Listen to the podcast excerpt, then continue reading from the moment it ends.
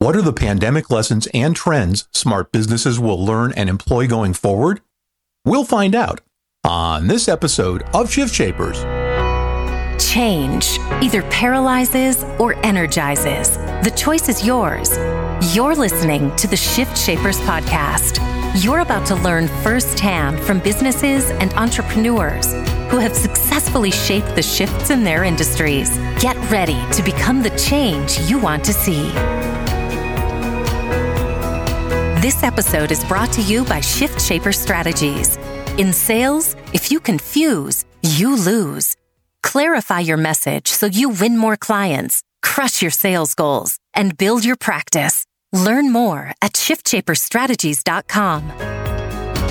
And now, here's your host, StoryBrand certified guide and chief transformation strategist at Shift Shaper Strategies, David Saltzman. It seems kind of in today's universe a little bit redundant to talk about the future because we're kind of reinventing it as we go along, especially with this whole COVID thing that's gone on. A lot of us have made changes that we never could have envisioned even six or seven months ago. But as somebody said, the future is where you'll spend the rest of your life. So we've invited Patrick Schwerdtfeger, who's a business futurist. He specializes in technology trends. He's lectured at Purdue and Stanford. He's a frequent presence on Bloomberg TV. And he's written, bless his heart, six books. And his most recent book, and we'll link to the book in the show notes on the show website, shiftshapersonline.com, is called Pandemic Inc. Eight Trends Driving Growth and Success in the New Economy. And I thought with that title, we had to have him on the podcast. So welcome, Patrick. Yeah, thanks so much, David. I'm happy to be here with you.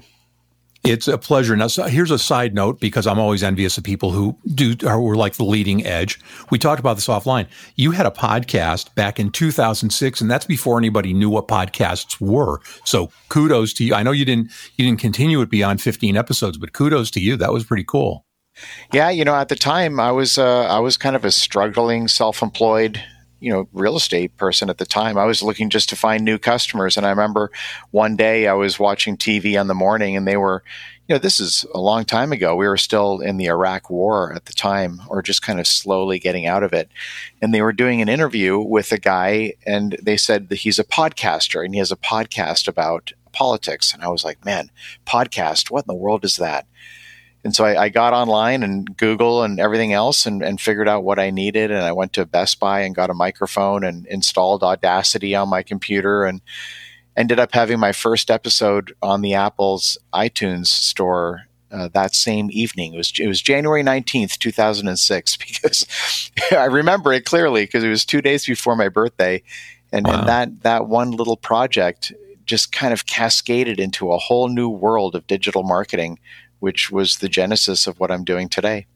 It's fascinating how sometimes you know mighty oaks from little acorns grow, as they say. But let's let's dive into the book a little bit. So, eight trends, uh, and I know we've talked about them offline a little bit, and, and you've outlined them for me. But let's go through them in order and and talk about what they are and how they're going to impact folks who might be listening to the podcast and how they may be impacting them already. And you use a mnemonic called salvaged, which is a whole other conversation for another day. But the first S stands for self sufficiency. Yeah. What's that trend look like? How's it impacting folks? What's it likely to do? Well, it's, I mean, it's affecting a lot of different things, but the reality is that people want to be self sufficient and they want, they don't want to have to rely on other people. Uh, and so we're seeing kind of people are hunkering down and they're, they're hunkered down at home. You were seeing, you know, survival kits are all of a sudden selling very, very well. People are adopting solar panels more aggressively uh, the whole living off the grid. This even, you know, overlays into the the political, like libertarian political views. We see a lot more, you know, government get out of my way. Now, of course, that's balanced with people on the other side, but who, who want more government intervention. But but the bottom line is that people really want to be more self sufficient and and make decisions on their own, which you know it bodes poorly for the sales industry, for example, uh, because people don't want to talk to a salesperson. They just want to do their research. They want to interact with an intuitive online platform. And this relates directly. I know a big part of your audience is in the insurance space. And we've seen this, you know, all these eight trends, David, they're, they're not new. They've been around for a long time, but they're accelerating now as a result of the current circumstance. And, and any opportunity companies have to create an intuitive online platform where customers or prospects can get the information they need and make a purchase decision right online, right by themselves, sitting in front of a computer in their second bedroom. That's an ideal scenario for companies to grow their revenue going forward. And you know what's funny is there are parts of the benefits industry writ large that are amenable to that kind of solution.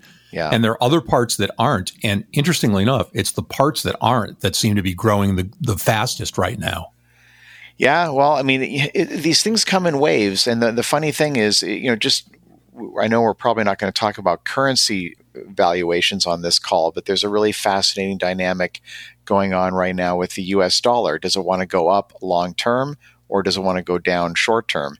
And we see these sorts of fluctuations. Like right now, we're still in the chaos, we're still in the crisis by all accounts, we're going to have a second wave, which which is going to pose new challenges. So there's a lot of flux right now. But we also know that this this trend towards self sufficiency and, and making decisions on their own, that's going to continue long into the future. So anything we can do to get in front of that is going to help us position for tomorrow's success. No question. It's, it's like once somebody once asked the economist Eliot Janeway, is the market going up or down? And his answer was yes, but not right away. So, know, he, he, you just got to keep watching, I guess, and, and you got to be mindful. Yeah, I mean, the stock market's a good. We're not going to dig into that, but the, the, of course, today, the the day that we're recording this, the stock market is selling off as it did yesterday, and that was after you know five months of an incredible rally. So you have these ebbs and flows, and sometimes the market overshoots for the current confidence levels or whatever, and so all of a sudden it has to pull back and correct, and things shift over time. Yeah, I mean, you, you, you look at the, the dynamics of the particular stocks, and, and sometimes you look at the valuation and say there's no there there. Yeah, and yet the numbers keep going up. So that's what corrections are for. Let's move to the second, um, sure. the second letter in the in the mnemonic, which is analytics, and that's something a lot of the folks in our industry are starting to dive into because there's a an increased interest in partially self funded plans where you have access to a lot more data. Yeah, and just I mean the amount of data just on its own is so much higher than it was in the past. I mean we're we're collecting more data on people and on things, on environments, the, what they call the Internet of Things. There's sensors all over the place, and the sensors themselves are getting cheaper and cheaper. So essentially, the break even point to uh, start collecting data on something new that you haven't collected data on in the past, that break even point just gets lower and lower. So it makes sense to track more and more data. So, yeah, we're seeing, of course, the analytics with this with the pandemic has been critically important to see where's the surge and what age groups are affected and what are the different precursors that we can try to monitor or, you know, the contact tracing. I mean, that's all data driven. But on the business side, my gosh, you know, you hear these kind of cliche monikers that, you know, data is the new oil, but it's true. It truly is the case today that data is the number one thing. And I'll come back to kind of a marketing angle because we're seeing an explosion in the sophistication of marketing funnels. So, you know, if you, if you send a marketing message out, the, the initial message might just be to kind of spur some engagement whether it's positive or negative. So let's say 10% react positively, 90% negatively. Well, now you've got two groups, and you have to have a tailored message to the 10% to guide them through the process. And you have to have a tailored message to the 90% that didn't engage and give them something that maybe is more enticing to get them to engage. And then those split into two, and those split into two. And before you know it, you have a huge decision tree of marketing, tailored marketing messages. And we, we, hear a lot of talk these days about following the customer journey. People talk about that all the time in, in, in the kind of enterprise speak. But this is really what they're talking about, the, not just in the marketing space, but marketing is a perfect example where you know a friend of mine is the host of a essentially a television show it's not on tv it's kind of on the over the top different media networks but he, he records literally dozens and dozens and dozens of videos that are catered to people in very specific stages of the conversion cycle. And so that those people, regardless of how they navigate through the resources that that are available, there's always a message that's tailored to their exact situation and the decision that's in front of them. And of course, that does a lot to inc- increase conversion. So, uh, all of this is data driven. And so, we're seeing analytics play out in marketing and advertising, and of course, even in operations and optimization. They're you know, optimizing industrial settings and service settings. And it's incredible how many different things are being optimized. And that's all a function of data analytics and the speed with which they're being optimized because it's yeah. almost real time now. Yeah, well, I mean, you make a good point. So the, there's really three pillars to technology there's data processing, data bandwidth, and data storage. Uh, and the price of all three of those is going down and down and down, which means a whole bunch of things. I mean, of course, that's the, the really the foundation of why the cost structure is dropping across all of technology. But more specifically, businesses are able to collect data for cheaper so they can do it on more things. They can process it quicker and they can move it through bandwidth from one place to another quicker. And so that, that was essentially an enabling technology for the cloud to really take off. And, and now we're seeing you know hybrid clouds on the edge where we're bringing some of the processing to the edge of the network and even to edge devices including things like mobile phones as a classic edge device. So and that allows for more and more real-time processing real-time optimization. So we're, we're just going to see you know for the foreseeable future we're going to see a never-ending trend towards more intuitive more you know every situation is going to be uniquely handled from the technology in a way that the customer feels like the technology understands exactly what they're trying to do sure and then then next up is liquidity yeah, liquidity. Well, I mean, that of course impacts the insurance space in a lot of different areas. Uh, from a business perspective, it's, it's really more of, uh, more critical for the SME, the, the small to medium sized enterprise space, because I mean, it's a cash crunch right now, and you know the stock market might not reflect it, but the fact is that the economy is really struggling, and and spending is down, and there's a lot of. I mean, think about a restaurant. My gosh, I mean, there, I just feel my heart breaks for for these these business owners who have restaurants and things like that. You know, even hair salons and things where their their cash is just completely gone. So and and even on on the enterprise level, we're seeing uh, for with publicly traded companies, we're seeing a trend towards higher cash balances on corporate balance sheets. So people are really really focused on that. And and when when you're bringing in new technologies or considering new investments, capital investments, and so on, the number one consideration is: does this add to liquidity or does it detract from liquidity? And if it detracts from liquidity, how quickly do we get to a break even scenario where we're back on the on, in the plus column? Uh, and that, that's something that I think is going to impact businesses and, and also in, you know executives in the insurance space to decide what can we do now, what's the most efficient way to, to use the money we have available. And now, a word from our sponsor. It's a fact. Salespeople and organizations lose opportunities because they don't clearly communicate their value.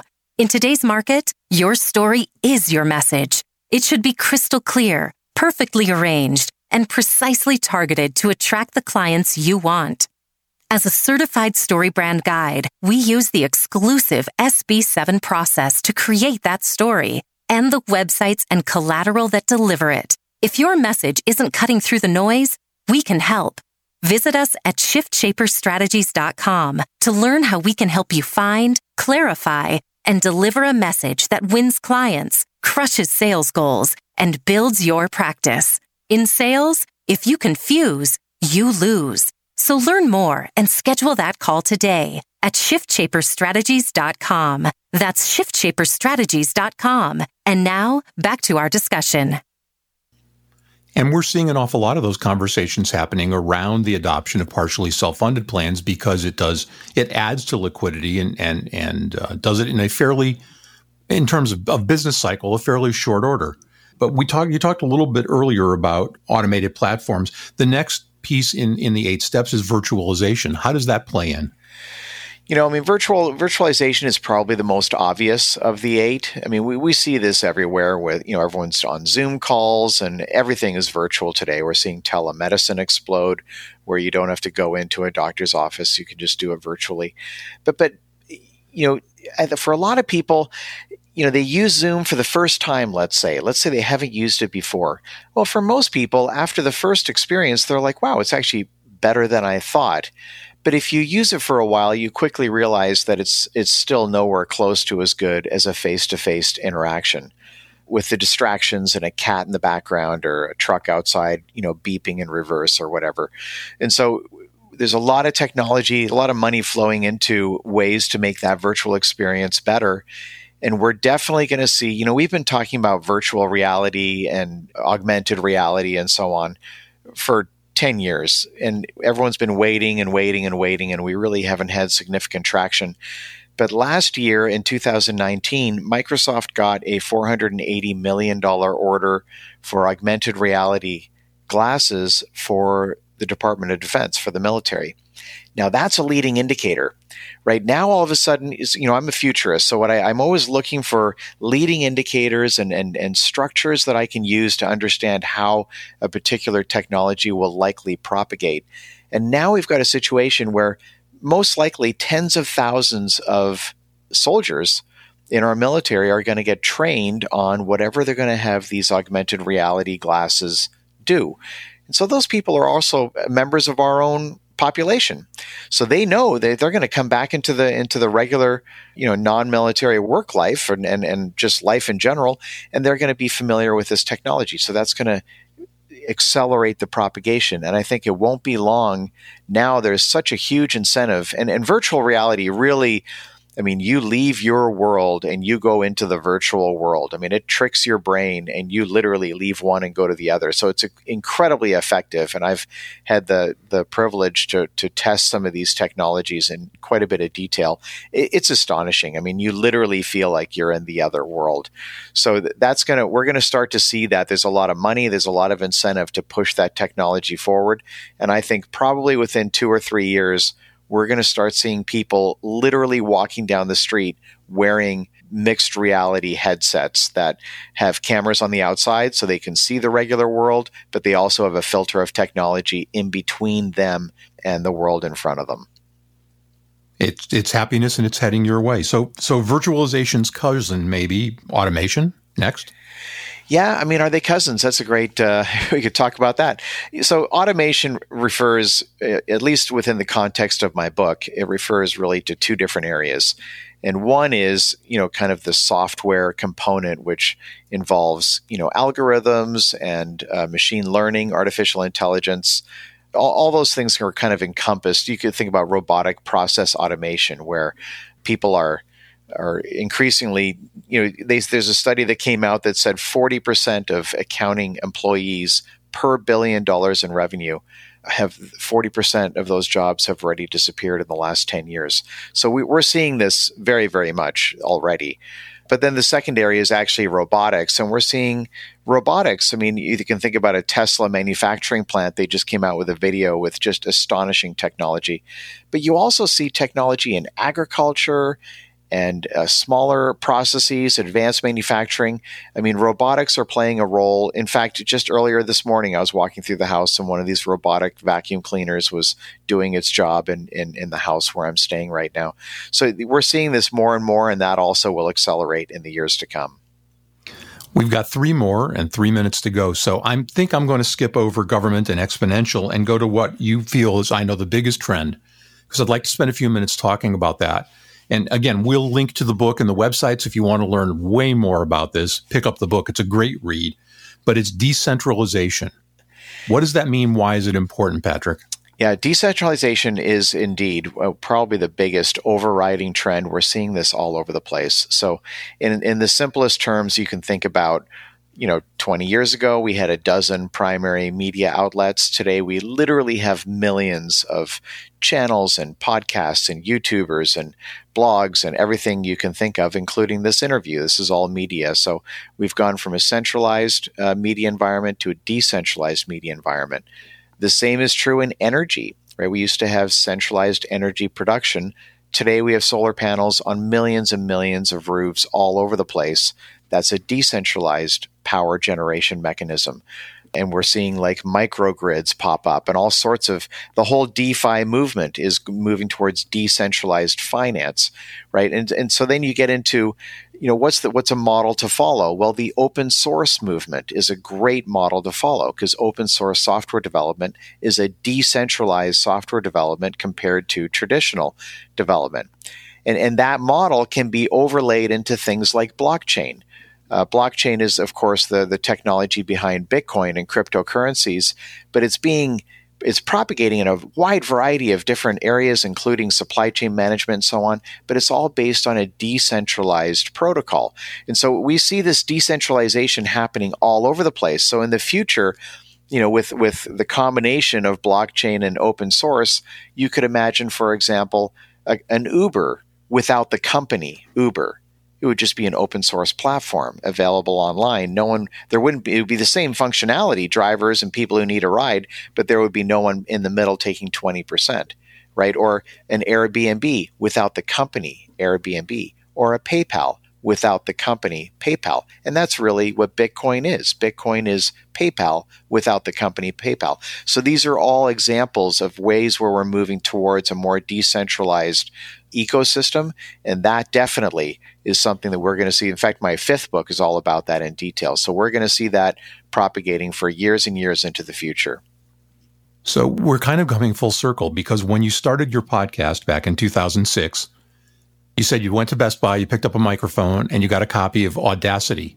Yeah. And as you know, Audacity is open source software and it still exists today. Yeah. So some of these things have been like percolating out there and just waiting for the right different set of ingredients to go from being an interesting ingredient to being an interesting soup. Yeah. And I guess we're I guess we're getting there.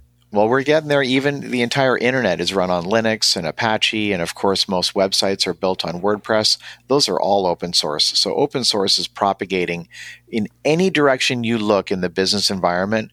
There's more and more open source influence in what's happening. And that is a great place to end our conversation today. But Patrick, we hope you'll come back and, and share some more insights. Patrick Schwerdtfeger, business futurist, uh, especially in technology trends. If you want to go pick it up before we run the, in, the interview, and you can find the link on the show website. The book is called Pandemic Inc. Eight Trends Driving Growth and Success in the New Economy. Patrick, again, thanks so much. Thanks, David. It was a pleasure. The Shift Shapers podcast is a production of Shift Shaper Strategies and may not be reproduced or quoted in whole or in part without our express written permission. Copyright 2020, all rights reserved.